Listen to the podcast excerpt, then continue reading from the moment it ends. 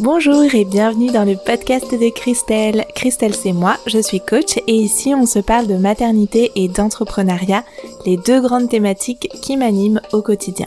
Si ces sujets vous parlent, alors bienvenue et si vous voulez soutenir ce podcast pour lui donner une belle visibilité, vous pouvez bien sûr lui mettre des étoiles, des commentaires sur votre appli d'écoute préférée, mais surtout surtout le partager à vos amis. Allez, c'est parti pour notre épisode. Cette semaine, j'ai le grand plaisir de vous faire entendre la voix de Lorraine, la fondatrice de Émancipée, qui accompagne les femmes dans la réappropriation de leur cycle. Lorraine parle de fertilité, de contraception, de glaire cervicale, beaucoup, c'est même devenu une petite blague, et dans cet épisode, elle revient sur son parcours depuis sa formation jusqu'à la création du premier Fertility Club, son programme en ligne qui accompagne les femmes et les couples en désir d'enfant. À la suite de la création de ce programme, bien d'autres ont suivi et Lorraine nous partage sa vision de l'entrepreneuriat et nous offre un regard sur les coulisses de son entreprise. Autant vous dire que c'est passionnant. J'aurais adoré l'entendre plus sur l'écriture de son livre, Le manuel pour une fertilité émancipée, qu'elle a coécrit avec Jean-Pierre Andine, et sur son passage dans le spectacle Le Bliss Show de Clémentine Gallet. Mais c'est ça avec les personnes multicasquettes et passionnantes, on manque toujours de temps pour tout se dire. Allez, si à la suite de cette écoute, vous voulez retrouver toutes les infos de l'épisode, rendez-vous dans les notes du podcast sur le blog du site christelcarder.com. Je ne vous en dis pas plus dans cette intro et je vous laisse plonger dans notre échange. Bonne écoute à vous et merci d'être là. Coucou Lorraine, je suis trop heureuse de t'accueillir sur le podcast. On a papoté un petit peu juste avant de lancer vraiment l'enregistrement. Je pense que la plupart de mes auditrices te connaissent déjà, mais je vais prendre un petit temps pour te présenter quand même euh, avant qu'on se lance vraiment. Puis tu compléteras si euh, je fais des petits oublis. Je suis vraiment trop heureuse de t'accueillir sur le podcast parce que ça fait un moment en fait que je suis ton travail, sûrement comme beaucoup. Et euh, j'adore déjà la simple petite phrase qui est un petit peu le je sais pas si je peux dire le slogan, mais euh, que qu'on voit tout de suite quand on arrive dans ton univers, c'est maîtriser son cycle naturellement. Et c'est vraiment, j'ai l'impression, le leitmotiv de tout ce que tu proposes en fait. Et, mmh euh, et j'ai très hâte de t'entendre parler voilà, de tout ça dans toutes les différentes euh, sphères d'activité que tu peux mener. Et si j'ai tout bien compris, tu as une formation de naturo et tu t'es ensuite formée autour de l'observation du cycle. Et je me demandais déjà, peut-être comme toute première question, si en te formant comme naturo, tu avais déjà cette intention d'accompagner le cycle de manière euh, un peu spécifique? Oui, alors en fait, c'est Naturo, c'est pas du tout ma formation initiale. Moi, c'est une reconversion. J'étais euh, j'étais avocate avant, j'ai exercé pendant une dizaine d'années, soit en cabinet d'avocat, soit en, en direction juridique ou en direction des affaires publiques. Et en fait, moi, c'est vraiment le cycle euh, qui m'intéressait, tout ce qui touchait euh, au cycle féminin, soit dans son aspect euh, plus contraception, soit dans son aspect plus fertilité. Et c'est pour, comme il n'y avait pas vraiment de, formation, si tu veux, dans, ce domaine-là à proprement parler, il fallait rentrer par d'autres aspects, je me suis dit, je rentre par la naturo. qui m'intéressait beaucoup aussi, qui était un, quelque chose qui faisait partie de ma vie depuis des années, de mon éducation aussi. Mais ça a été un peu la façon dont j'ai construit mon, mon CV de reconversion, je ne sais pas trop comment l'exprimer, qui, qui a commencé par la naturo. Et ensuite, après, en parallèle d'ailleurs, c'est pas ensuite, mais en parallèle, je me suis formée à une méthode d'observation du cycle pour être formatrice, monitrice. Et puis après, j'ai rajouté d'autres cordes, à mon arc. Mais, euh, mais c'est plus euh, comment j'ai construit mon patchwork pour avoir les connaissances et la légitimité, parce que c'était malheureusement un vrai sujet aussi de, de me sentir légitime et de combattre mon syndrome de l'imposteur en, en ayant des, certificats, des diplômes. Euh, mais jamais j'ai voulu, par exemple, travailler en tant que naturo euh, généraliste euh, en cabinet, par exemple. C'était c'était pas mon idée, c'était vraiment pour aller sur le cycle. Et d'ailleurs, dans la formation de naturo que j'ai faite, c'était quasi pas abordé le cycle. C'était vraiment plus pour avoir ces, ces connaissances-là et c'est aussi ce, tampon-là euh, qui, me permettait d'aller dans cette réorientation, puisque moi j'avais fait Sciences Po Paris, si tu veux, ça n'avait pas trop de rapport avec la choucroute. Et, euh, donc voilà, c'était euh, le premier step de, de, ma réorientation, en fait, plutôt. Ok, super intéressant. Est-ce que tu veux nous parler un petit peu, j'ai, parcouru un petit peu ton site, etc. On peut, on peut voir tout ça sur le site, mais je trouve toujours intéressant d'entendre parler les gens de leur euh, déclic, de comment, euh, qu'est-ce qui t'a poussé à, à aller vers, euh, vers cette, euh, ben, cette grande euh, découverte du cycle et euh, peut-être aussi à avoir envie de le transmettre parce qu'en fait, si je comprends bien, c'est beaucoup ça. C'est d'abord que toi, tu y es, tu y es allé pour toi personnellement. C'est Mhm. ensuite ce déclic de se dire, OK, j'ai vraiment envie de le transmettre, c'est trop important pour le garder juste pour moi. Ouais, c'est exactement ça en fait. Moi, j'ai commencé bien avant de vouloir me reconvertir à me former pour moi, un peu en autodidacte parce que moi, ma petite histoire perso, c'est que en 2012, donc tu vois, il y a plus de 10 ans, on m'a découvert une, hypothyroïdie. Donc, c'est un truc assez commun, mais moi, à l'époque, ça m'a paru euh, hyper grave hyper sérieux et en m'expliquant que bah, ça l'était pas, mais qu'il fallait que je prenne un traitement euh, quotidien euh, d'hormones thyroïdiennes, le, le fa- fameux lévothyrox que beaucoup de femmes connaissent.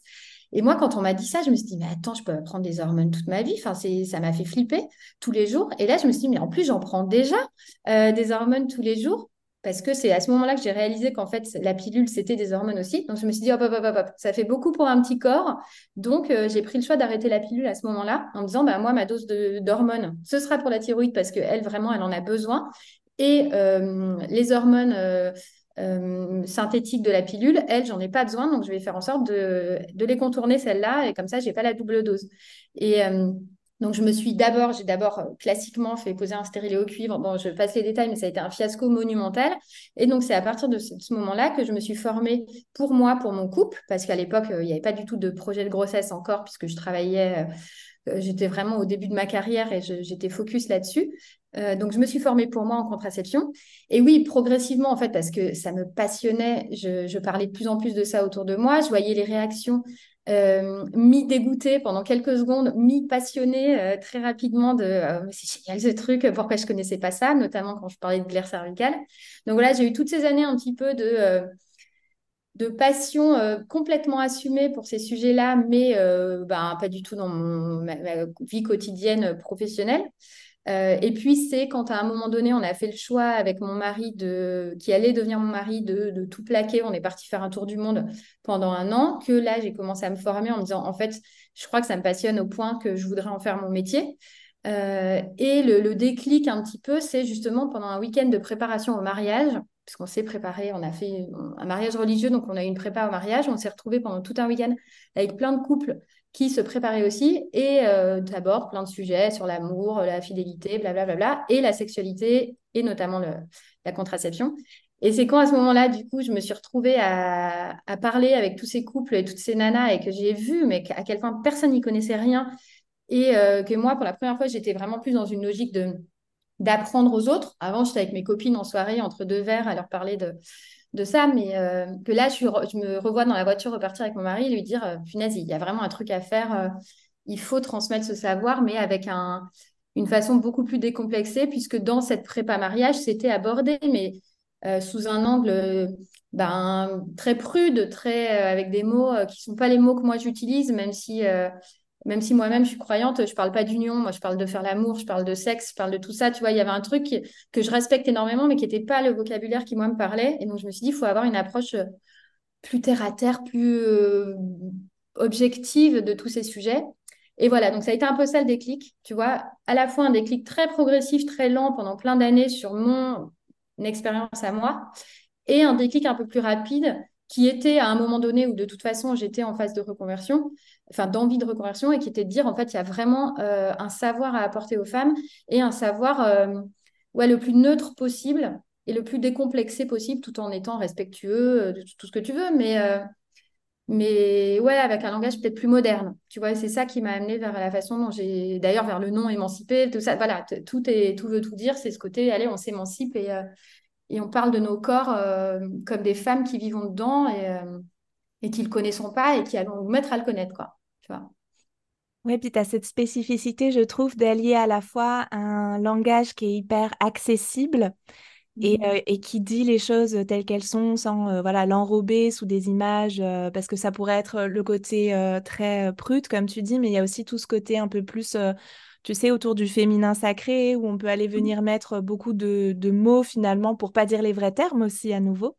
Et, euh, et, je trouve que toi, tu as cette euh, alliance entre quelque chose de très euh, direct, décomplexant et qui est très accessible. Et en même temps, tu as quand même une capacité à vulgariser des choses qui sont quand même voilà, où tu n'hésites pas à avoir euh, vraiment une approche scientifique qui va un peu au fond des choses quand même, je trouve en tout cas. Euh, je vois tes posts Instagram, parfois je me dis, wow, faut, faut... c'est beau en fait, je trouve que avec la dose d'informations que tu donnes, ça, euh, ça prenne quoi, les, les, gens entrent dedans vraiment en fait. Et ça, je trouve, ça, je trouve que tu as réussi quelque chose avec ça, tu vois. Bah, je te... Ouais, ouais, je te remercie déjà, merci beaucoup. Et ça, je pense que c'est un peu les, tu sais, on dit parfois quand tu fais une reconversion, euh, moi, tous les gens, ils me regardent en mode, mais c'est un vrai 180 degrés que tu as fait, ça n'a rien à voir. Enfin, tu passes de, euh, cabinet d'avocats d'affaires à euh, parler aux femmes de leur cervical. Donc, ça paraît complètement opposé. Et en réalité, moi, je pense que ce passé-là, il me sert énormément parce que ces qualités que tu développes pendant les études de droit, pendant les études à Sciences Po, quand tu es en cabinet comme ça, surtout moi j'étais en cabinet d'affaires, donc avec une rigueur énorme sur le contenu qu'on produisait, et ben en fait, tu apprends à, aller chercher l'info, à aller chercher la bonne info, euh, à aller euh, plus loin que ce qu'on trouve euh, sur Internet ou dans les manuels, à vraiment aller, tu vas creuser. alors là, c'est pas les études, mais ça va être la doctrine juridique, ça va être la jurisprudence. Enfin, tu vois, tu vas chercher partout. Moi, je faisais beaucoup de conseils, hein, surtout pas beaucoup de contentieux. Et en fait, nos clients, quand tu as un cabinet d'affaires comme ça, c'est des directions juridiques. Donc, c'est des juristes spécialisés sur un domaine Genre le droit près de pétrolier, les mecs ils sont, euh, ils font du pétrolier toute la journée et à un moment ils tombent sur un os et ils savent pas régler ce problème, donc ils vont voir un cabinet d'avocats et toi tu débarques, tu n'as jamais entendu parler de leur sujet et il faut qu'une semaine après tu leur répondu un truc qui, leur, qui règle leurs problèmes sur lesquels eux ils, ils se cassent les dents depuis six mois. Donc c'est quand même assez euh, challenging, mais du coup ça te pousse à, aller chercher l'info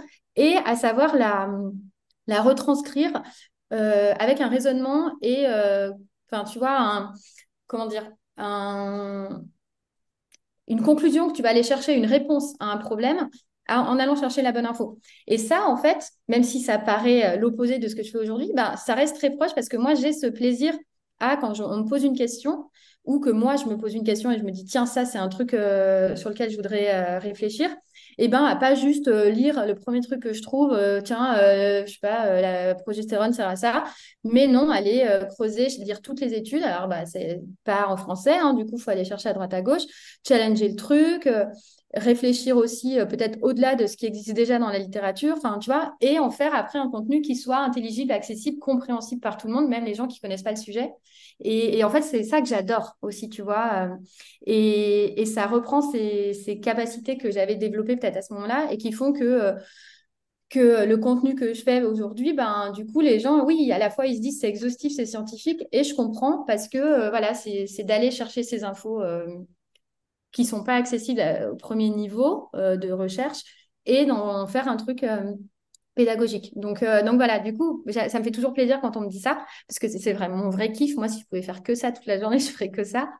Euh, et, euh, et, je pense que c'est aussi grâce à mon passé et ma première vie professionnelle que, que ça m'aide à, à, à, faire ça, quoi. Ouais, mais ça se sent et, c'est pas. Enfin, je, pense que tu as juste en faisant cette petite analyse là de, ta façon de procéder et d'où ça peut venir, parce que de toute façon, toutes nos expériences, elles nous nourrissent et elles nous constituent, puis on, on fait chaque nouvelle étape de notre vie professionnelle, mais comme personnelle, mais comme tout, depuis là où on est en fait et depuis les compétences qu'on a acquises. Et c'est ça qui fait aussi la richesse de, des différentes propositions qu'il peut y avoir sur un même sujet en fait. C'est que du coup, ton approche, elle va parler sans doute plus à certaines personnes qui ont vraiment cette, ce besoin de rigueur et en même temps ce côté euh, bah, hyper... Euh, hyper, euh, comment dire, il y a quelque chose de frais et de joyeux aussi, en fait. Et ça, c'est, mmh. je pense que ça fait du bien aussi aux personnes qui sont peut-être dans des parcours un petit peu plus complexes euh, autour de leur, euh, de leur Ça peut être tellement lourd, notamment quand tu, tu attends une grossesse, qu'effectivement, y a, y a, mais, mais, tu vois, il y a de tout sur le, sujet de la fertilité, par exemple. Moi, je vois sur Instagram, il y a plein de comptes que je suis qui, en fait, font un peu la même chose que moi, proposent en tout cas un cadre, un accompagnement aux femmes. Et effectivement, tout le monde avec un, un ton très différent. Et tu as des gens qui sont très dans le tu vois, je, comprends tout ce que tu vis, donc je vais mettre des mots. Mais moi, quand je lis les posts, à la fois, je trouve ça très beau, mais en même temps, ça me plombe euh, parce que euh, c'est très réaliste sur ce que ressent un couple. Donc, mais il y en a pour qui, ont besoin de ça, tu vois, de, ce côté. c'est hyper dur ce qu'on vit et, on met des mots dessus, machin.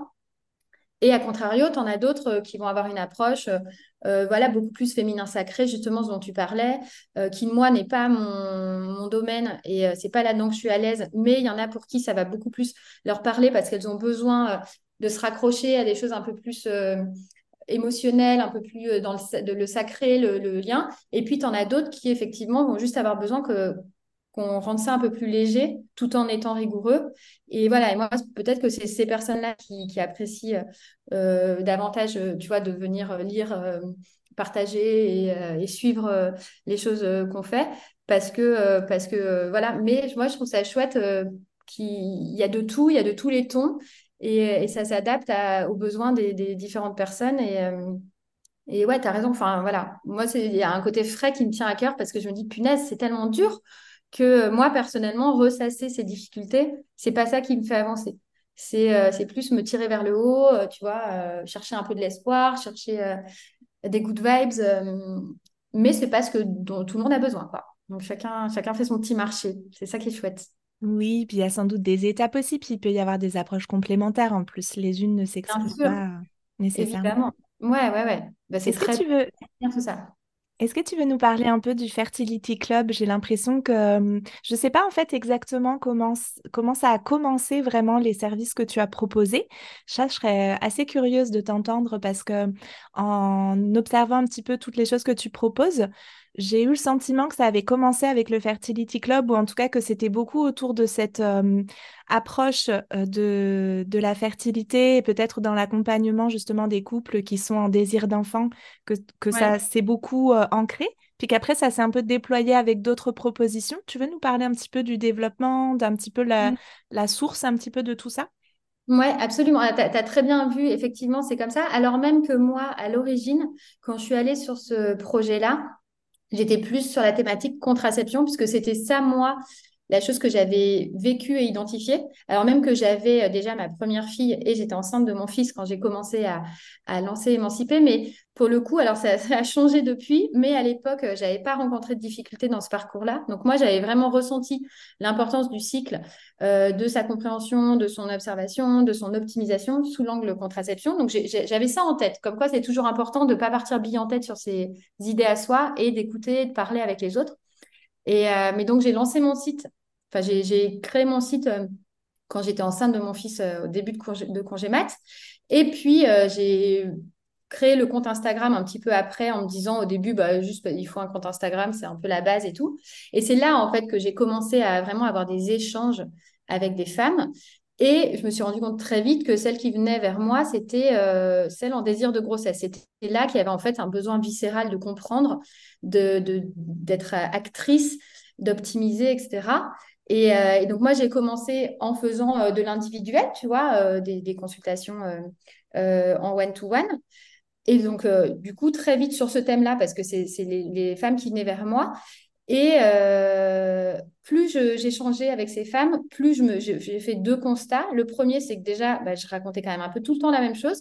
Donc, c'était chouette. Mais au bout d'un moment, ben, en fait, quand ça fait trois, quatre fois dans la journée que tu dis exactement la même chose, bah, tu vas peut-être le dire moins bien. Tu vas peut-être euh, prendre moins de temps. Tu vas, ou alors, tu vas plus te souvenir si c'est à elle ou à une autre que tu l'as dit. Donc, tu vas dire, vas-y, je le dis pas au risque de me répéter. Donc, il y avait un côté un petit peu, en fait, de, baisse dans la rigueur des explications un peu théoriques que j'apportais parce que à cause de la répétition. Et en même temps, je passais ma journée à dire à ces femmes, punaise, je, devrais te, faire écouter la conversation que je viens d'avoir une heure avant parce qu'elle m'a dit exactement la même chose que toi, elle vit la même chose que toi, alors même que tu viens de me dire que tu étais la seule euh, malheureusement à vivre ça parce que tes copines, elles, ont toutes des bébés en claquant des doigts. Et donc là, j'avais ce côté un petit peu de me dire, mais ces femmes, faut les réunir en fait, faut leur, faut leur montrer qu'elles sont pas seules, c'est horrible, elles ont tellement l'impression d'être le vilain petit canard de leur groupe de copines. Et donc voilà, forte de ce constat, en fait, très vite, je me suis dit, bon, bah, en, vrai, euh, faut à la fois que moi, je puisse apporter tout le savoir que j'ai envie d'apporter de façon ultra quali, donc idéalement en une fois, tu vois, et le faire très bien, mais l'avoir fait. Et il faut que je les réunisse, ces femmes. Et donc, c'est comme ça qu'est né le Fertility Club. où j'ai évidemment tâtonné énormément au début. Je savais pas trop quel format, je savais pas comment l'appeler, je savais pas. Mais ce que je savais, c'est que je voulais pouvoir vraiment donner le, savoir, le pouvoir aux femmes, donc pouvoir vraiment creuser toutes ces connaissances que j'avais envie qu'elles acquièrent, ce que tu peux pas faire sur une consultation d'une heure, d'une heure et demie, même si tu en fais plusieurs. Enfin, ça, ne suffit pas parce que, tu vois, le Fertility Club, c'est euh, des dizaines d'heures en tout de vidéos, de, de, textes, etc. Et je voulais les réunir. Et ça, c'est pour ça que d'ailleurs, j'ai appelé ça, j'ai très vite trouvé le nom club, parce que je voulais que ce soit un espace où on fasse sauter tous les, tous les tabous, tous les verrous, toute la honte, euh, toute l'omerta autour de ces sujets et qu'on puisse se, retrouver entre femmes. Et c'est comme ça qu'est né le premier Fertility Club, où évidemment, jamais j'aurais imaginé qu'on préparerait le huitième, comme c'est le cas aujourd'hui, qu'il y aurait eu autant de femmes qui seraient passées par là et autant de bébés qui en seraient nés, évidemment. Mais, euh, mais voilà, ça a été plus un constat après avoir fait un peu d'individuel et de m'être rendu compte de la façon dont moi j'avais envie d'aborder ce sujet avec à la fois beaucoup de connaissances, et ça pour moi ça passait par le fait de les mettre à dispo quelque part et de ne pas devoir les répéter, et de, euh, du partage, de la sororité, de... Voilà. Et donc ça, c'était le premier Fertility Club où en fait j'étais toute seule. Et en fait, très vite, je me suis rendu compte que ben, j'étais pas omnipotente, que j'avais pas du tout toutes les connaissances qu'il fallait et que en fait, si je voulais faire quelque chose de vraiment euh, efficace, euh, utile, tout ce que tu veux, il fallait avoir d'autres pros euh, qui viennent apporter leurs connaissances et leur savoir. Et c'est comme ça que c'est devenu après aussi une équipe. Moi, je suis plus toute seule maintenant pour animer un club. Il y a d'autres expertes qui sont toujours les mêmes. C'est une team euh, qui est géniale où on... elles s'adorent. Enfin, on échange tous les jours euh, entre nous. Et pendant les clubs, elles sont à fond, aussi motivées que moi et aussi enfin, passionnées par toutes ces femmes que moi. Et voilà, et on en a fait un truc pluridisciplinaire euh, qui fait intervenir des médecins aussi, qui, vraiment dépasse juste l'observation du cycle, qui est beaucoup plus large que ça, et euh, qui en fait un programme un peu unique en son genre parce qu'il y a cette pluridisciplinarité-là, ces échanges entre femmes, enfin voilà, tout ce, voilà, ce, qui fait le cœur du Fertility Club et qui, qui est génial, que j'adore. quoi. Ce que j'adore dans ce que tu dis, c'est, euh, et je l'adore d'un point de vue à la fois d'accompagnement et à la fois entrepreneurial, c'est que tu es vraiment partie des besoins que tu observes en fait.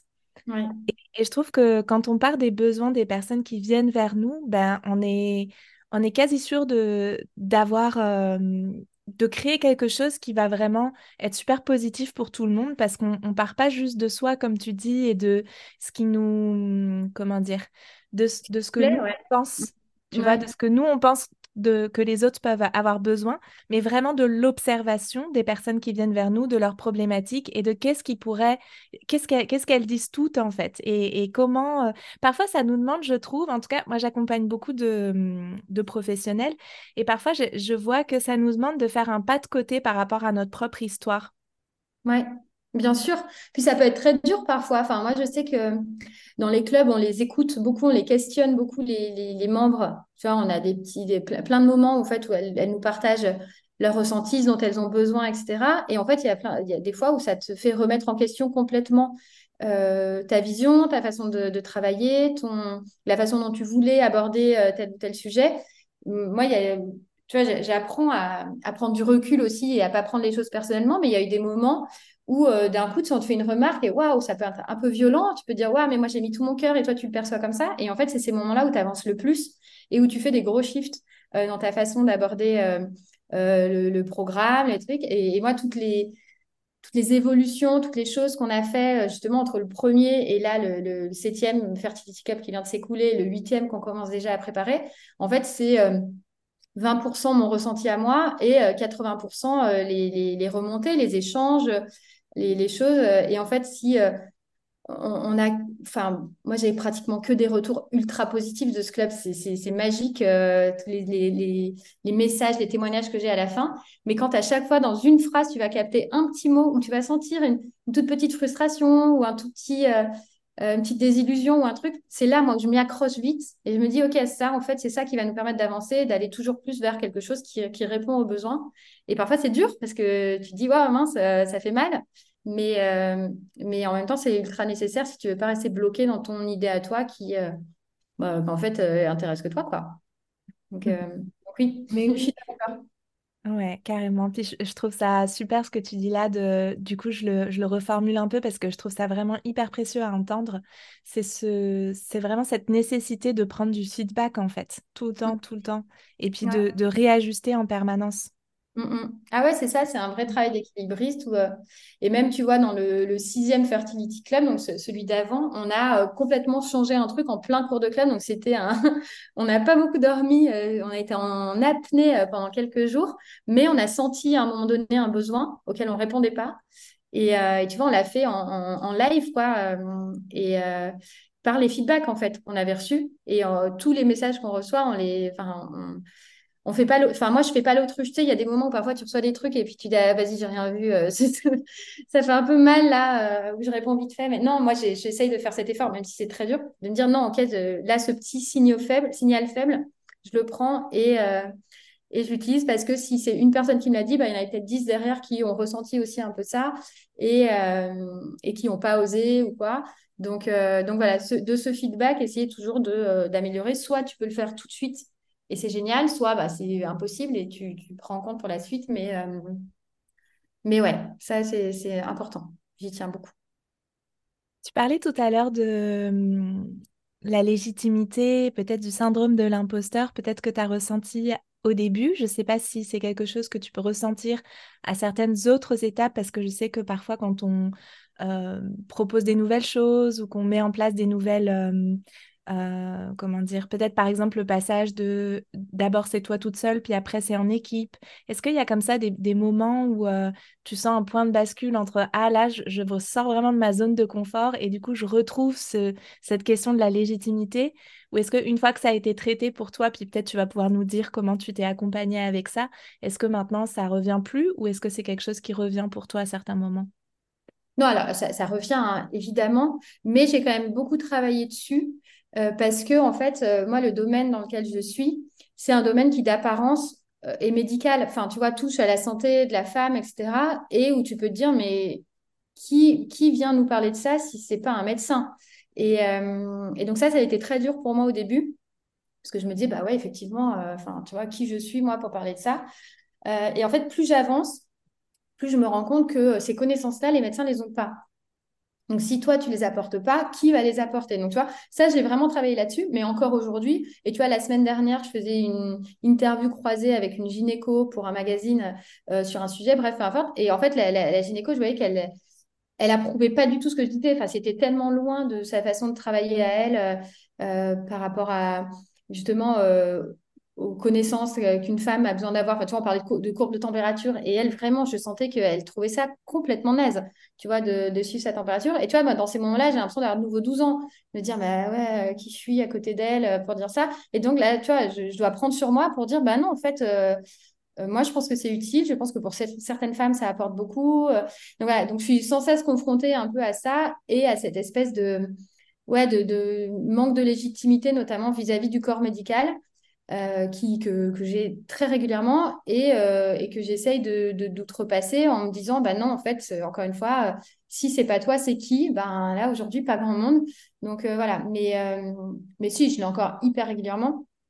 Mais voilà, c'est le jeu. Et je pense aussi ce qui fait que justement, tu continues à te former parce que euh, tu te dis, bah, il faut que j'ai euh, sans cesse les connaissances euh, les plus à jour euh, pour euh, ben, euh, être légitime. Donc, euh, tu vois, le syndrome de l'imposteur, il a plein d'effets négatifs, mais il a aussi du positif, c'est de ne pas te reposer sur tes lauriers, de toujours vouloir un peu prouver, même si c'est euh, un peu bête, euh, que, euh, que tu es à, ta place, quoi. Carrément. Et d'ailleurs, en fait, je ne sais pas si tu le sais, je ne vais pas retrouver le nom là comme ça, mais il y a un syndrome inverse en fait du syndrome de l'imposteur, qui est euh, le syndrome, euh, bah, ça a un nom hein, dont je me rappelle plus. Là, je Les mecs trop confiants.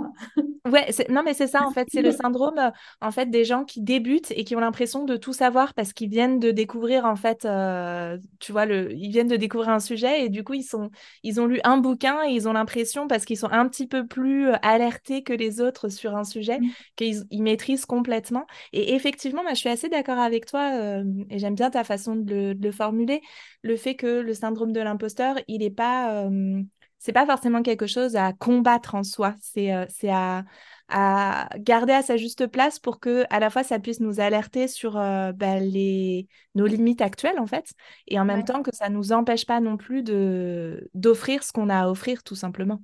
Ouais, exactement. Ouais, l'utiliser comme un driver, un moteur de allez, je vais toujours plus loin pour, pour m'améliorer, mais, mais par contre, j'ose affirmer ma valeur, quoi.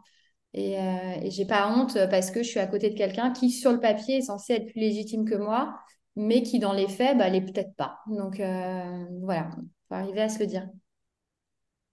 Comment tu gères euh, le développement, enfin, pas le développement dans le sens la, la comment tu as, fait pour arriver à avoir ce développement-là de ton compte Instagram, mais la, la visibilité que tu as aujourd'hui, j'imagine que ça vient euh, avec un certain nombre bah, de, de, choses pour lesquelles on a toujours de la gratitude et qui sont super chouettes, mais peut-être aussi des choses qui peuvent parfois être plus compliquées à gérer. Est-ce que tu as des petits moments comme ça où c'est un peu plus... Euh, ça peut être un petit peu délicat? Je passe un peu du coq à l'âne, mais parce que, ah en fait, ce qui m'y fait penser... La, ta question, il faut juste que tu me la reformules un peu. Est-ce qu'il y a un moment où je me suis sentie attaquée ou c'est pas ça du tout? Non, pas forcément attaquée, mais en fait, pour te dire mon chemin de pensée, parce qu'on parlait de la légitimité, et mhm. euh, je trouve que depuis quelque temps, il y a un petit peu ce, ce, ce truc que je vois apparaître de quand on a de la visibilité sur les réseaux sociaux, il y a quelque temps, ça nous donnait du crédit qu'on n'avait pas forcément d'ailleurs dans nos... Enfin, tu vois, c'est pas parce qu'on a un, compte Instagram qui va avoir 10 000, 40 000 ou 80 euh, 000 personnes qui nous suivent qu'on est forcément une bonne professionnelle. Mais maintenant, je, vois qu'il y a presque ce truc inverse de... Euh, quand tu as une grosse communauté, c'est forcément que tu as une approche qui, à un moment, a été un petit peu galvaudée. Tu vois ce que je veux dire? Je vois ce que tu veux dire, ouais. Alors, j'ai pas, je me suis jamais posé trop cette question. En revanche, ce que je vois, plus le, nombre d'abonnés grandit et surtout plus je suis suivie par des pros, parce qu'en fait, euh, le compte, il est aussi beaucoup suivi par des pros euh, de euh, médicaux et paramédicaux qui, et donc ça, c'est pas moi qui le dis, et je, le dis en toute humilité, mais l'utilise vraiment comme une référence aujourd'hui pour tous les, gens qui veulent un peu s'orienter plus sur des sujets féminins, euh, que ce soit euh, des ostéos, euh, des, des sophros, enfin tu vois, ou des sages-femmes qui ne sont pas formées en physiologie en fait. Et, moi j'ai beaucoup de retours de pros qui me disent qu'ils apprennent des choses et qu'ils l'utilisent. Et donc moi ça me met une certaine pression que j'avais pas avant. en fait quand je poste un truc, je me dis ouais, ne faut pas que tu dises une connerie parce que bah, parce que en fait c'est, c'est, ça, ça, devient un espace de référence. Et ça, c'est, j'essaye de pas euh, du coup me, censurer, me freiner ou euh, à cause de cette visibilité, mais euh, bah, je, l'ai quand même dans un coin de ma tête et je vais peut-être être moins spontanée sur des choses. Et tu vois, tu disais les posts que, que, tu trouvais bien faits, mais c'est un, un, travail de fou parce que tu vois, je fais pas un post en une heure. Euh, les posts, maintenant, je vraiment, je fais des recherches, je, contrôle tout, je relis, je vérifie, je, vais voir plusieurs sources à chaque fois parce que, euh, parce que je sais que euh, derrière, il y a, y a des gens qui prennent ça vraiment comme argent comptant. Et donc, voilà, c'est plus ça le risque. Après, sur le fait que ça voudrait dire que tu es plus grand public et, et galvaudé, je ne l'ai pas ressenti. Je ne me suis pas posé cette question, je t'avoue, mais j'y serais, je, ferais, tu vois, c'est quelque chose que je vais intégrer dans ma réflexion. Et peut-être que je t'en reparlerai en disant, ouais, tu avais raison. Mais à l'instant T, j'ai pas, j'ai pas réfléchi à ça encore, je t'avoue. Mais je pense que ton approche qui est tellement basée, comme tu dis, sur, euh, sur euh, ces recherches dont tu parles là, je pense qu'elles mmh. te prémunissent un petit peu de ça et que c'est quelque chose en plus qui n'est pas hyper courant sur euh, les réseaux sociaux où on a cette approche du contenu court, d'autant plus là depuis, depuis 2023 où je pense que c'est vraiment ce contenu court qui s'est développé et que toi, tu n'es pas forcément, pas forcément allé dans cette direction-là et que du coup, ça te prémunit peut-être, ça te préserve peut-être de ça aussi et c'est chouette du coup. Mais je l'ai fait un peu, tu vois, parce que, euh, parce que je voyais bien que euh, moi, dans mon feed d'Instagram, il n'y avait plus que des vidéos, que des réels, là, reels, je sais jamais comment on dit ce truc. Et, euh, et donc, j'en ai fait, j'aime bien en faire, mais en fait, bah, je réalise que c'est pas ça que les gens préfèrent, tu vois. Alors, même qu'on dit maintenant, il n'y a plus que la vidéo, moi, mes posts, ils sont longs à lire parce que c'est 10 vignettes écrites en tout petit. Euh, mais parfois, je fais des sondages et puis je vois bien même sur les, likes, les trucs comme ça. Alors oui, quand je fais des réels drôles, tu vois, pour le coup, qui me prennent 30 secondes à faire parce que je vois une vidéo qui me fait rigoler et je rajoute un truc, j'en fais pas beaucoup, mais quand j'en fais, c'est ça qui buzz, c'est ça qui fait que tu vas faire des centaines de milliers de vues, voire des millions de vues. Mais bon, c'est pas ça qui vraiment apporte beaucoup de qualité. Mais bon, moi j'aime bien, ça me fait rigoler, donc ça me va très bien. Mais j'ai continué quand même à faire beaucoup de, à pas rentrer forcément dans le jeu de l'algorithme et à continuer à faire du, contenu écrit long à lire parce que, euh, parce que oui, c'est, en fait, c'est pas ce que les gens viennent chercher chez moi. Mais j'ai essayé quand même, tu vois, j'ai essayé le format vidéo, mais j'étais hyper frustrée parce qu'en fait, euh, pour parler, enfin, creuser un sujet en 1 minute 30, bah, tu fais plein de raccourcis, c'est pas possible. Et moi, j'aime pas les raccourcis parce que justement, c'est là que j'ai peur de perdre en rigueur et que derrière, on vienne me dire, tu vois, par exemple, sur tout ce qui touche à la contraception, euh, si tu fais, tu veux aller droit au but en expliquant comment euh, tu peux avoir une contraception naturelle, c'est là que derrière, tu as des médecins qui vont venir te voir et qui vont dire, mais madame, vous faites prendre des risques à des femmes en leur disant qu'elles peuvent faire ça, euh, sans leur expliquer toutes les nuances, etc. Et ils auraient raison. Tu vois et moi, c'est ça que je veux pas faire. Sous le, pour rentrer dans, le jeu des réseaux sociaux, bah d'aller trop vite sur des sujets et de me retrouver derrière avec des ados qui vont dire ah bah oui c'est c'est bon moi je prends pas la pilule la nana sur Instagram elle a dit qu'il suffisait de regarder sa glaire et c'est bon. Et, euh, et là c'est dangereux. Donc euh, voilà c'est un peu tout ce, cet arbitrage à faire entre ben de fait euh, bah, on est tous pareils après c'est une boîte il faut qu'elle qu'elle vive. Donc il faut que tu sois visible il faut que que tes contenus ils soient likés machin et en même temps euh, continuer à faire et ce que les gens attendent de toi, qui finalement est plus du contenu fouillé, et ce qui te, toi, te permet de faire ton, ton job euh, avec ta, ta déontologie, on peut dire, à toi, qui est de pas aller, pas faire de raccourcis, quoi. Mais c'est pas facile, parce que même, même 10 slides, c'est trop court parfois, tu vois. Donc, euh, Ah, mais carrément, je te rejoins, parce que moi, je suis... Ouais, ouais, je suis, je suis aussi quelqu'un qui aime la longueur, alors euh, je, qui aime bien les formats longs, du coup je te rejoins complètement et je comprends. Et, et, je trouve hyper euh, beau en fait que, euh, tu vois ce que tu dis là sur le fait que toi en fait, ta communauté, mine de rien, ben, elle aime aussi ces contenus-là, je trouve ça hyper beau que tu es fédéré en fait vraiment une communauté. C'est pas juste une audience passive qui, qui, est là justement pour ses contenus courts et rigolos, même si ça peut faire du bien pour détendre un peu l'atmosphère, on est d'accord. Mais tu as mmh vraiment réussi à fédérer cette, cette communauté qui attend en fait ces contenus fouillés. Et ça, je trouve que c'est hyper puissant et que c'est quelque chose bah, dont, dont, rêve un peu tout le monde en fait, d'avoir réussi à, enfin toute entrepreneuse en tout cas qui, a, qui, qui crée du contenu sur les réseaux sociaux ou du contenu en ligne, de réussir à, faire en sorte d'avoir un format que les gens vont aimer, que nous, on aime créer et que les gens aiment euh, découvrir en fait et explorer. Ouais, mais ça, tu fais bien de le dire parce que moi, c'est aussi, c'est ce format que j'aime créer. Tu vois, donc euh, finalement, le jour où j'avais fait un sondage et que j'avais vu les gens qui disaient je préfère quand tu fais des carousels, j'étais trop contente. parce que je me disais, ah, moi aussi, je préfère, je suis trop frustrée avec les, les, vidéos. Mais bon, si après tout le monde me dit qu'il préfère des vidéos, bah, il y a un moment où euh, tu vois, tu vas pas aller à tout contre-courant. Mais, euh, mais pour le coup, on est tous satisfaits. Après, il y en a toujours qui préfèrent les vidéos, mais, mais, mais ouais. Moi, ça me va très bien aussi de fonctionner comme ça. Même si c'est plus long, même si ça demande bah, tu, postes moins souvent parce que euh, sinon, il faudrait que je fasse que ça si je voulais euh, faire des, des carousels comme ça hyper fouillés tous les jours ou tous les deux jours. Donc, il y en a moins, mais mieux. c'est très bien aussi.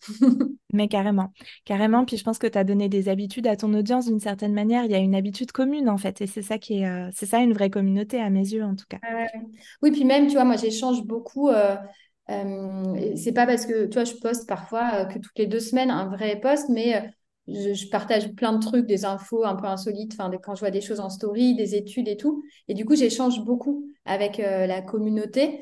J'aime pas trop ce mot, ça je trouve un peu mégalo, mais en tout cas avec ces, femmes qui, suivent le compte. Et, euh, et, en fait, ça va dans les deux sens. Moi, je réponds à tout le monde, ça me prend un temps fou. Maintenant, je suis plus toute seule. J'ai quelqu'un qui m'aide aussi pour toutes les nouvelles demandes dans l'équipe. Mais sinon, moi, je passe.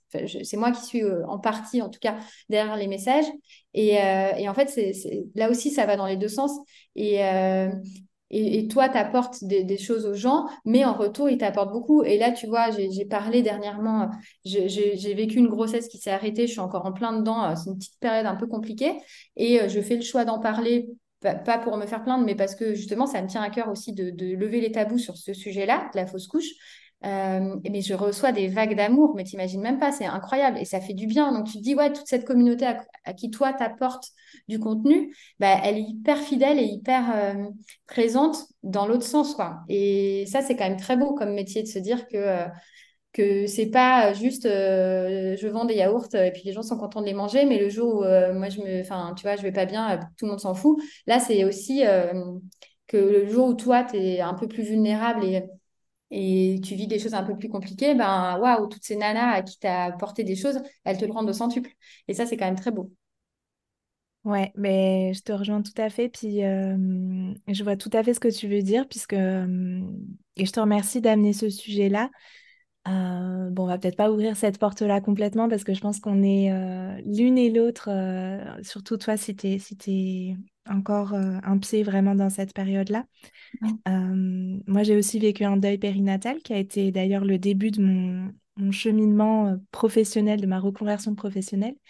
Et, et je, et je suis d'accord, c'est hyper beau, quoi. C'est hyper beau de chaque fois que j'ai pu en parler. Puis c'est hyper important aussi pour moi d'en parler chaque fois que je peux pour justement, euh, exactement comme tu dis, briser ce tabou. Chaque fois que j'en ai l'occasion, je, voilà, je, je, pose les mots que, ben oui, qu'en fait, ce sont des choses qui peuvent arriver malheureusement, même si elles sont, euh, elles sont pas la norme, on va dire, mais ça reste, ça reste une réalité.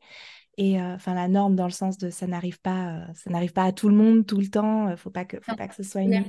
Ouais.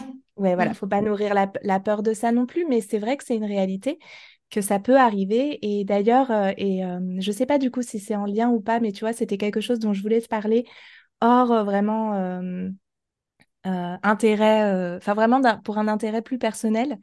du coup, ça va nous permettre de rebondir peut-être là-dessus. J'ai vu qu'il y avait le Mama Club et le club d'après et en fait, je vais te laisser expliquer, mais juste je voulais te dire avant même que tu rentres dans le détail que j'ai trouvé ça tellement beau comme proposition. Vraiment, quand j'ai quand j'ai vu ça, je me suis dit mais waouh, c'est tellement beau, c'est tellement précieux en fait de, de pouvoir permettre euh, cet accompagnement-là que je, déjà je voulais te remercier à titre presque personnel, tu vois, parce que moi c'est vraiment quelque chose dont je pense j'aurais pu euh, avoir besoin et qui existe peu, voire pas du tout. Euh, mais je vais te laisser en parler, comme ça ce sera. Bah, bah, ces deux clubs, pour le coup, tu vois, c'est des bons exemples de, de, mix total entre mon intuition et clairement mon besoin à moi. J'ai ressenti très fort et je me suis dit, mais punaise, j'aurais tellement aimé avoir quelque chose pour ces périodes-là de ma vie. Et euh, pour le coup, euh, des échanges quotidiens grâce à, au compte Instagram et au, club où, je me disais, mais vraiment, il faut faire quelque chose. Et donc, en fait, ouais, il y a deux clubs. À la base, euh, à la base, j'ai voulu créer le Mama Club, qui en fait est un programme pour le premier trimestre de grossesse, parce que, euh, parce que je l'ai vécu et je le vis au quotidien à travers toutes ces femmes qui tombent enceintes autour de moi, euh, alors grâce ou pas au Fertility Club, mais qui en fait sortent d'une temporalité de l'attente euh, de l'attente pendant des mois, potentiellement des années d'un bébé, de l'attente des 14 jours pour faire le test de grossesse, et qui là, tu sais, ont leur test positif et se disent, ça y est, c'est fini d'attendre, et qui rentrent dans cette nouvelle temporalité des 12 premières semaines, ou en tout cas au moins des 7 premières avant de faire les codes de datation, qui devient, mais alors là, toutes les attentes qu'elles ont eues avant sont balayées par cette nouvelle attente, mais qui, qui s'étire, tu vois, euh, qui a l'air d'être des années-lumière ou euh, d'autant plus quand tu as déjà vécu, euh, tu as perdu ta naïveté parce que tu as déjà vécu justement euh, une grossesse qui s'est arrêtée ou quoi,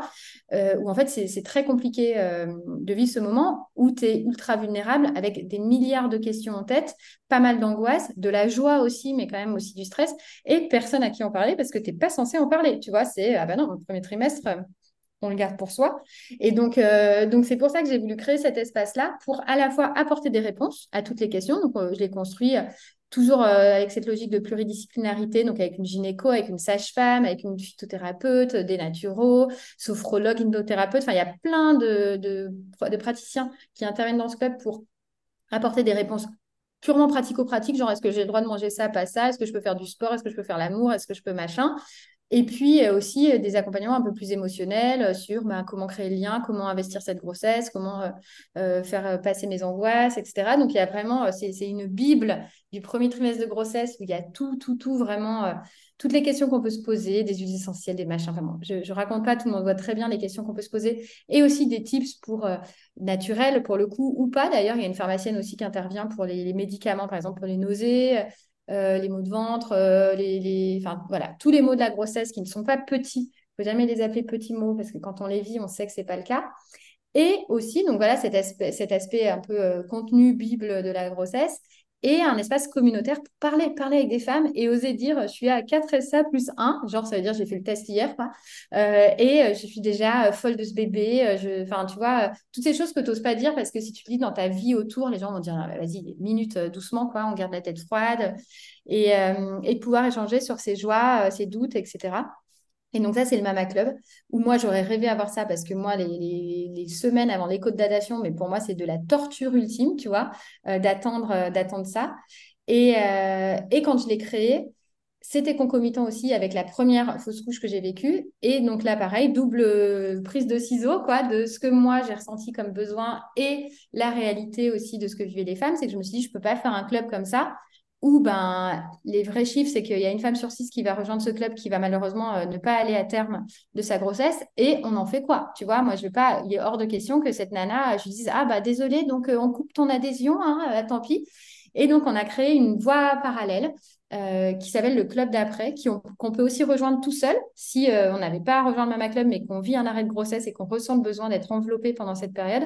Où là, bah, en fait, c'est pareil, il y a plein de ressources, euh, accompagner le corps, l'aider à évacuer. Alors, c'est tous des termes que je déteste, mais qui sont malheureusement les seuls qui existent, l'aider à se remettre de ça, et plein, plein d'outils. Il y a une hypnothérapeute qui est formidable, qui fait faire tout un travail. Il y a une doula qui explique comment ritualiser ce moment, comment ne pas regretter, comment ne pas forcément tirer la chasse euh, et regarder euh, son bébé partir et peut-être euh, voilà, en faire un petit, petit rituel dans son jardin, j'en sais rien. Enfin bon, bref, plein de ressources et une communauté aussi qui vaut de l'or. C'est un truc de fou, cette communauté, elle est incroyable pour échanger avec d'autres femmes qui vivent exactement la même chose.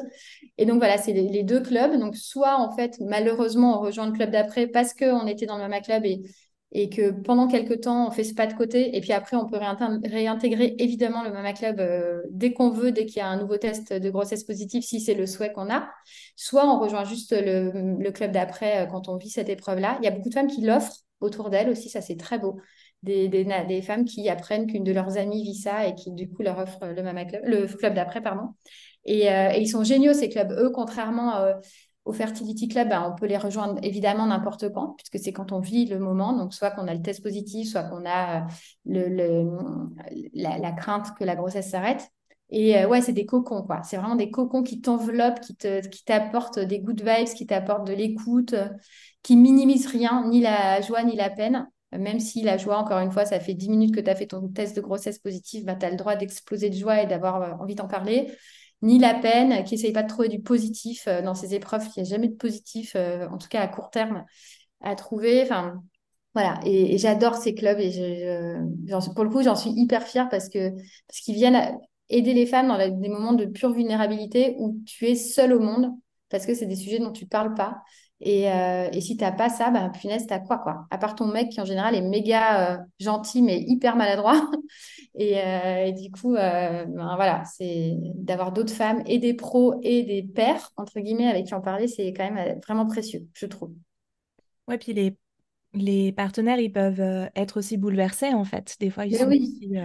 Bien sûr, et on a des ressources pour les hommes, d'ailleurs, tu vois, tu fais bien de le dire. J'y sens en rigolant parce que moi, mon mari, par exemple, qui est génial, mais je sais pas, il a le don à pas avoir le mot que j'aurais voulu qu'il ait à ce moment-là.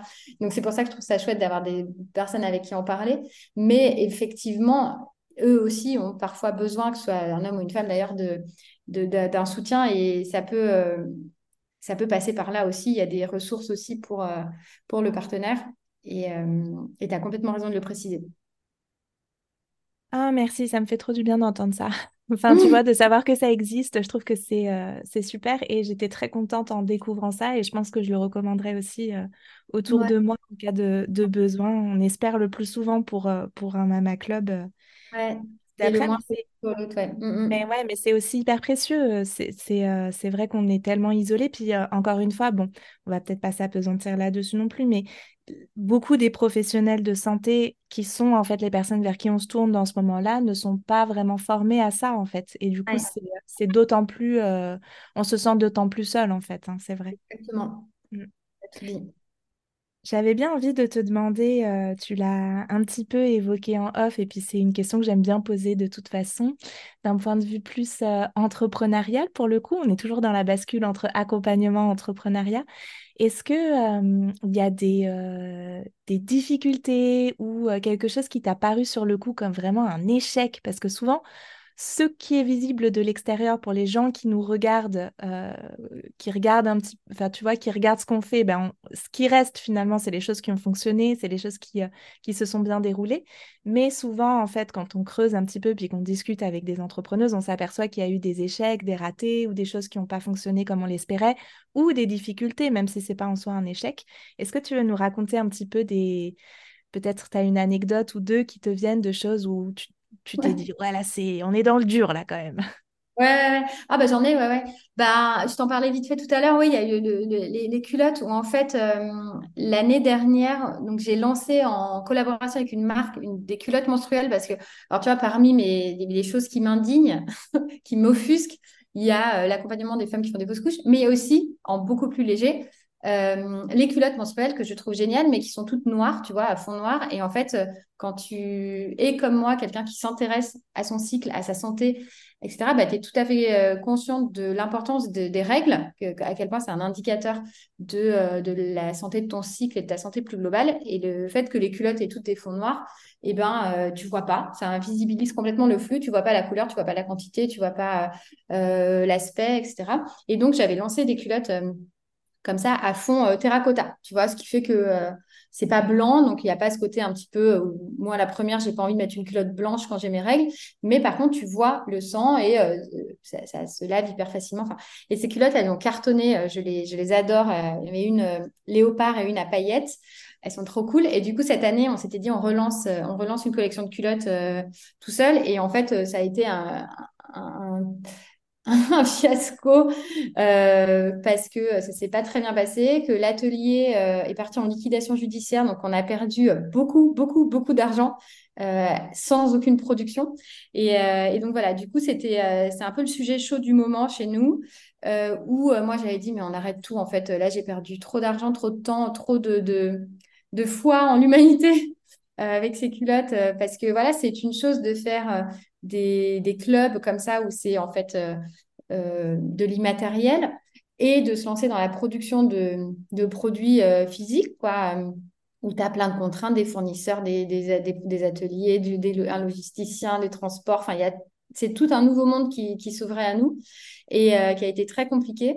Et, et, en fait, tu vois toujours ce sujet de qu'est-ce que veulent les gens et qu'est-ce qu'ils attendent de toi. Et le jour où j'ai parlé du fait que j'allais abandonner le projet de la V2 des culottes j'ai eu une avalanche de messages qui me disaient ah mais non mais c'est tellement dommage on trouve ça nulle part ailleurs elles sont géniales ces culottes voilà que là on est en train de voir comment relancer euh, le projet du coup en trouvant un nouvel atelier euh, des nouveaux fournisseurs enfin c'est un gros dossier mais euh, mais clairement on s'est cassé les dents là-dessus beaucoup et et, je me suis fait des nœuds au cerveau entre bah, est-ce qu'il vaut pas mieux perdre ce qui a été perdu, mais au moins arrêter de perdre du temps? Parce que mine de rien, tu le sais aussi très bien, le temps, c'est de l'argent.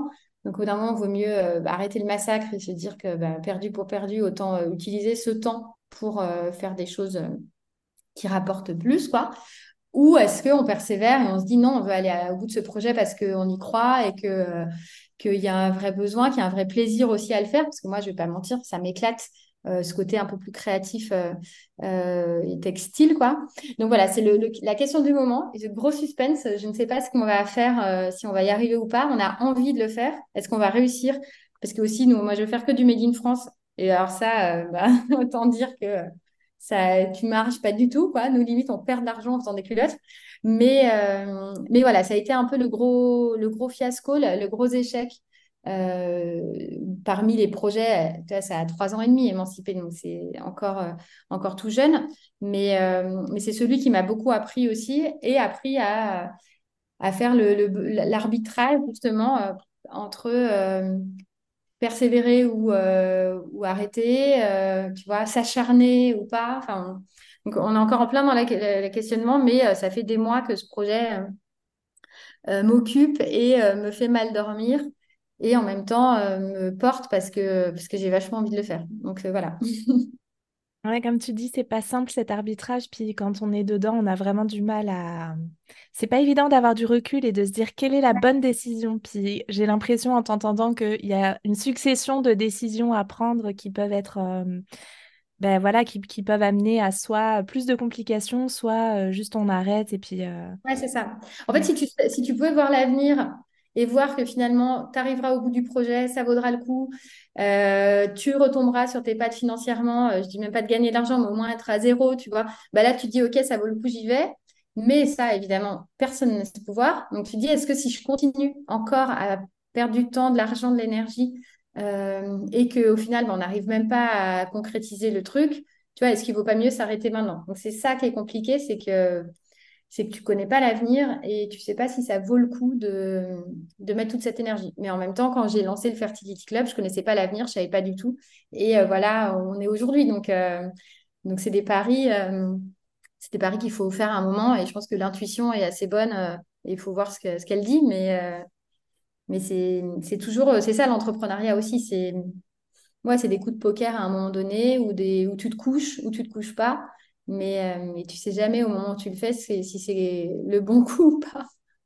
Est-ce que quand tu t'es lancé, tu avais justement une, une grande vision de, de ce que ça, de ce que tu avais envie d'apporter en fait? Je parle même pas forcément en termes de succès, entre guillemets, euh, quoi que ça veuille dire pour chacune, ni euh, financier, ni forcément de visibilité, euh, de personnes touchées, etc. Mais est-ce que tu avais une grande vision qui te portait de dire que ça allait pouvoir toucher quand même plus de gens que tu vois, par exemple. En fait, je te pose cette question parce que euh, moi, je travaille beaucoup autour de maintenant vraiment euh, autour de, du passage des services euh, individuels, présentiels ou, ou en ligne d'ailleurs, au fait de créer un programme vraiment où on va avoir un groupe de personnes qu'on va accompagner.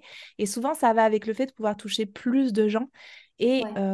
je me demandais si dans ta vision de passer à, un groupe et à faire ça vraiment en ligne, il y avait il y avait derrière cette vision aussi de ça va pouvoir vraiment prendre de l'ampleur et toucher plus de gens, ou c'est venu un peu par surprise? Je pense que c'est un mix des deux. Moi, depuis le jour un j'y crois très fort et je suis convaincue que euh, c'est un savoir qui, euh, qui devrait être connu de toutes les femmes et euh, avec une ambition un peu moindre. Mais moi, c'est mon rêve que toutes les jeunes filles, euh, avant d'avoir leurs premières règles, connaissent comment fonctionne leur corps et euh, ne perdent pas tout ce temps et ne découvrent pas euh, tout ce qu'elles ont mis sous silence pendant des années le jour où elles veulent un bébé et qu'elles n'ont plus trop la patience d'apprendre parce que l'envie est, assez forte. Donc, si tu veux, ce, ce, ce souhait-là, je l'ai depuis le jour un et je suis convaincue que, que c'est nécessaire. Après, est-ce que ça passera que par moi ou pas? Ça, j'en sais rien, peut-être pas quand même. Mais, mais ça, ouais, euh, ça vraiment. Après, euh, je pensais jamais que ça prendrait cette ampleur-là. Et, et tu vois, j'ai fait là avec euh, le spectacle Bliss, euh, j'ai fait l'Olympia où j'ai quand même fait un cours sur la glaire cervicale sur la scène de l'Olympia. Bon, bah ça, évidemment que j'aurais jamais imaginé. Et, et alors même que, enfin, c'est complètement magique et ça a donné aussi une, visibilité hyper belle à ce sujet-là, de l'observation du cycle, de la puissance de, de, de l'autonomie de la femme, etc. Mais, euh, mais donc, depuis le jour un j'ai j'ai l'envie et j'ai la certitude que c'est euh, indispensable. Euh, après, oui, en passant effectivement par les réseaux sociaux, par des programmes en ligne, par ce spectacle-là que, que- auquel j'ai participé, tu es bien conscient que l'ampleur va, va grossir, mais c'est pas, c'est pas calculé, quoi, clairement pas.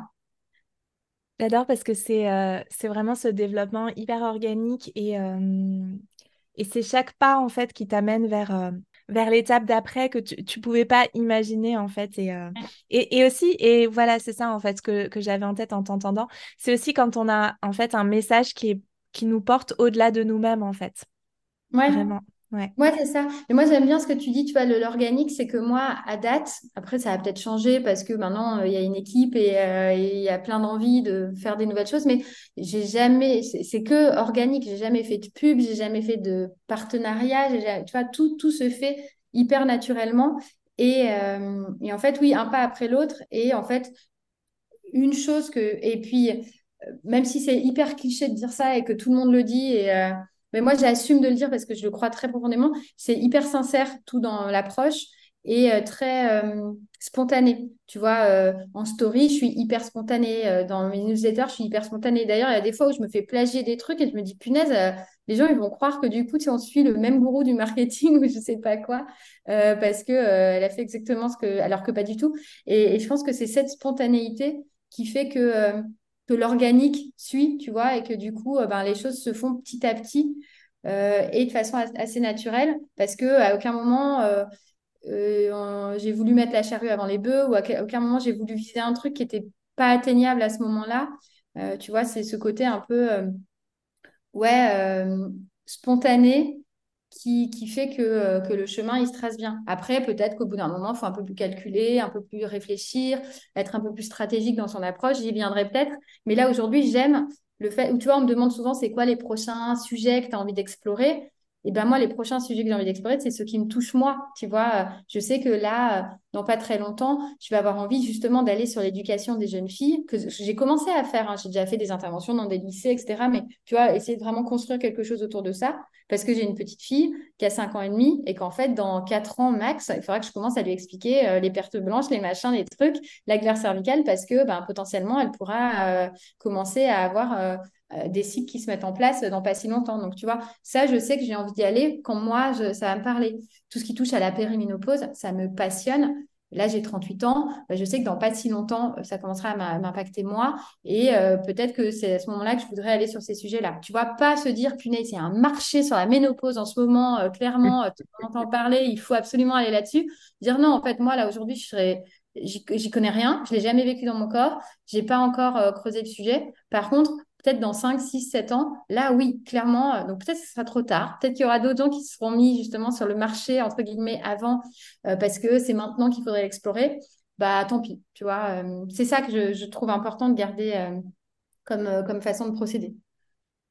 Ouais, puis j'aime ça parce que ça passe par. en fait, on a chacune sur nos sujets, on a une approche qui est quand même assez proche, je me rends compte, et, j'aime bien du coup forcément quand ça passe par nous et par notre expérience, ça a forcément aussi une autre saveur, en fait, hein, clairement. Ouais.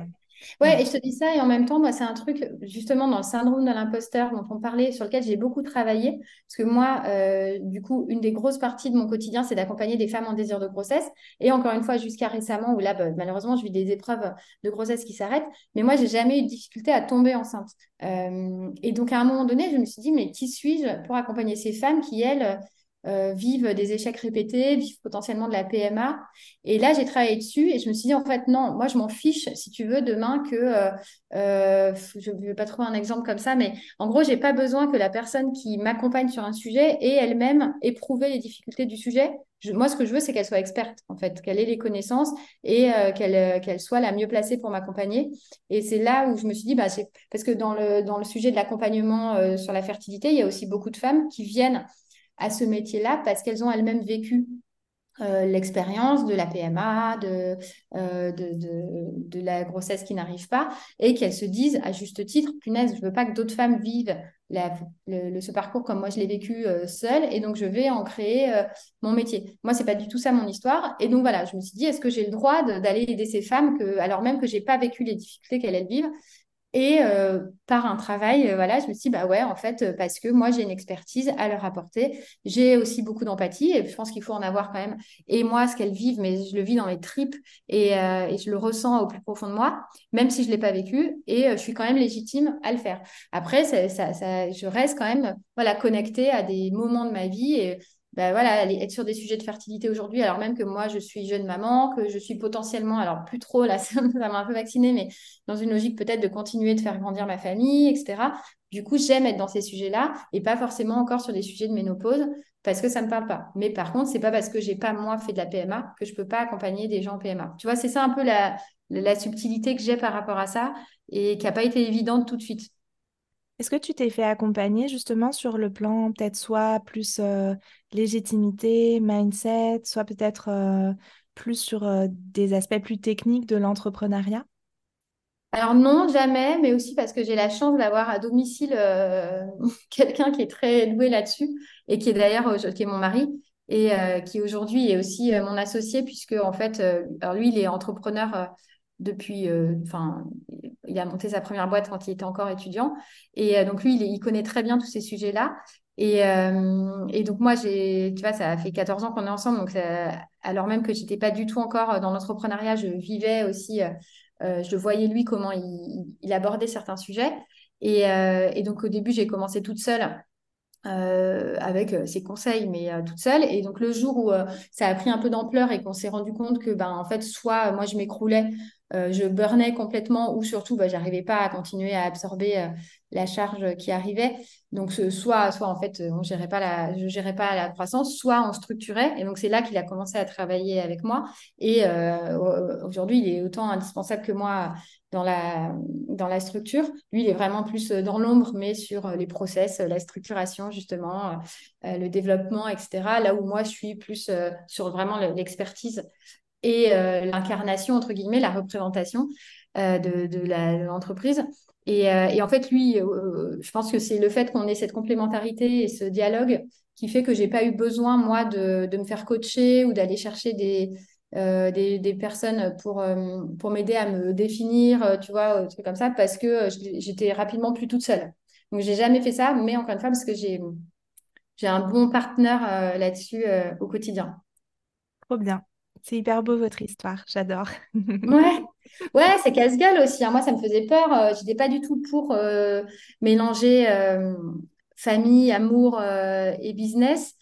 Mais euh, force est de constater qu'on est hyper complémentaires et que ça fonctionne bien. Et puis que maintenant, on est, enfin, en fait, on n'a jamais été que tous les deux. C'est-à-dire que lui, il m'a rejoint après que j'ai recruté la première euh, collaboratrice, quoi. Enfin, euh, et donc, moi, ce que j'aurais pas voulu, c'est qu'on soit que tous les deux. Là, je trouve ça compliqué. Nous, en fait, là, on se parle pas de la journée, tu vois, on est chacun sur notre truc et on a d'autres personnes avec nous.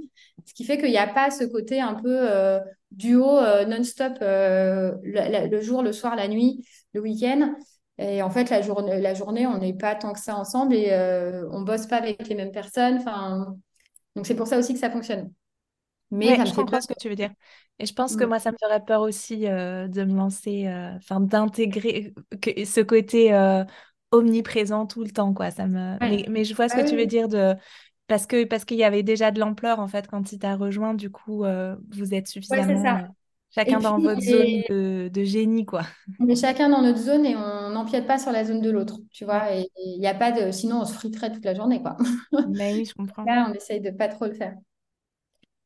Lorraine, je pourrais parler des heures avec toi, mais je vois que l'heure tourne et euh, je vais te demander si tu as, ce n'est pas toujours un exercice euh, facile, mais peut-être si tu as un dernier, peut-être pas un conseil, mais comme ça, une petite, euh, un petit partage que tu as envie de partager pour peut-être les personnes qui se lancent ou ou qui euh, ou peut-être des mamans qui nous écouteraient, des mamans ou des femmes euh, qui nous écouteraient. Euh, voilà, pour, pour les auditrices, il y a quelque chose là qui te vient comme ça spontanément que tu as envie de partager au terme de notre échange pour un petit peu conclure. Qu'est-ce que ce serait? C'est hyper dur en effet. je vais sortir un truc, mais j'aurais peut-être 30 idées qui vont venir après. Mais moi, je dirais, tu vois, c'est, c'est ce que je dis souvent aux femmes du Fertility Club, et je pense que ça va aussi dans l'entrepreneuriat, c'est, en fait, c'est très bête, mais d'y croire tu vois, euh, d'y croire dans, croire dans le fait que ce bébé, il va nous rejoindre, croire dans le fait que ce projet, il va marcher, et, euh, vraiment être dans cette espèce de, visualisation positive des choses. Et, euh, en fait, ben, sur un entendu, ça ne marchera pas, mais sur la fertilité, il y a quand même de grosses, grosses, grosses probas que ça finisse par marcher, avec de l'aide ou pas, avec de la médicalisation ou pas, mais avec plus ou moins d'attente, mais il y a quand même heureusement, la, majorité du temps, une, belle issue. Dans l'entrepreneuriat aussi, au pire, moi, c'est ce que j'ai toujours euh, essayé de garder dans un coin de ma tête, c'était de me dire, bah, si jamais ça marche pas, j'ai un CV qui est bien, bah, je ferai autre chose. Tu vois, je, je rebondirai. Et donc, voilà, toujours garder ce truc. OK, en fait, j'y crois, j'y crois. Euh, j'y crois, j'y vais. Et puis, euh, et puis, le reste suivra, tu vois. Et, si jamais le reste ne suit pas, bah, j'aurai le temps de, travailler sur euh, ma résilience, sur euh, le fait de rebondir, sur euh, voilà. Mais à l'instant T, si j'ai un projet qui soit de famille ou professionnel, en fait, je pars du principe que ça va marcher. Je sais juste pas quand, mais ça va marcher. Et ça, c'est un truc qui me drive moi et, que j'essaye de, vraiment de, donner aux femmes, en tout cas, je dis en essai de se dire que je sais juste pas quand. Si, euh, si on pouvait me donner la date là, ça c'est comme mon histoire de culotte. Si on pouvait voir l'avenir et me dire en fait dans trois ans tu l'auras ton bébé, même si c'est hyper long, ben, je me dire ok pas de problème, je les prends les trois ans, je sais que l'issue elle sera belle. Ben, d'essayer de se mettre dans ce mindset là et de se dire ok en fait euh, je sais juste pas quand, mais euh, mais ça va arriver. Et puis si jamais un jour ça arrive pas, ben il y aura eu beaucoup de temps de choses qui seront passées pour peut-être ben voilà, évoluer, aller vers d'autres pistes, euh, d'autres façons de faire famille ou quoi. Mais, euh, mais à l'instant T, on y croit. Super, et eh ben c'est tout à fait dans l'optique et dans la, continuité de, ton, de tout ce que tu nous as partagé, de frais et de plein de, de peps et de, et de comment dire et de d'élan aussi j'ai envie de dire parce que il en faut aussi pour, pour euh, driver tout ça justement. Ouais, merci Merci beaucoup Lorraine, c'était trop un plaisir d'échanger avec toi. Avec plaisir. À très bientôt. À bientôt.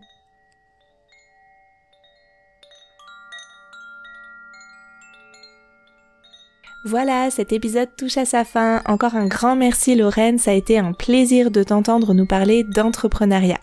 Vous pouvez retrouver toutes les infos partagées dans cet épisode dans les notes de podcast sur le blog à christelcarder.com. Merci encore pour votre écoute et à très très vite sur les réseaux ou lundi prochain dans le podcast. Ciao ciao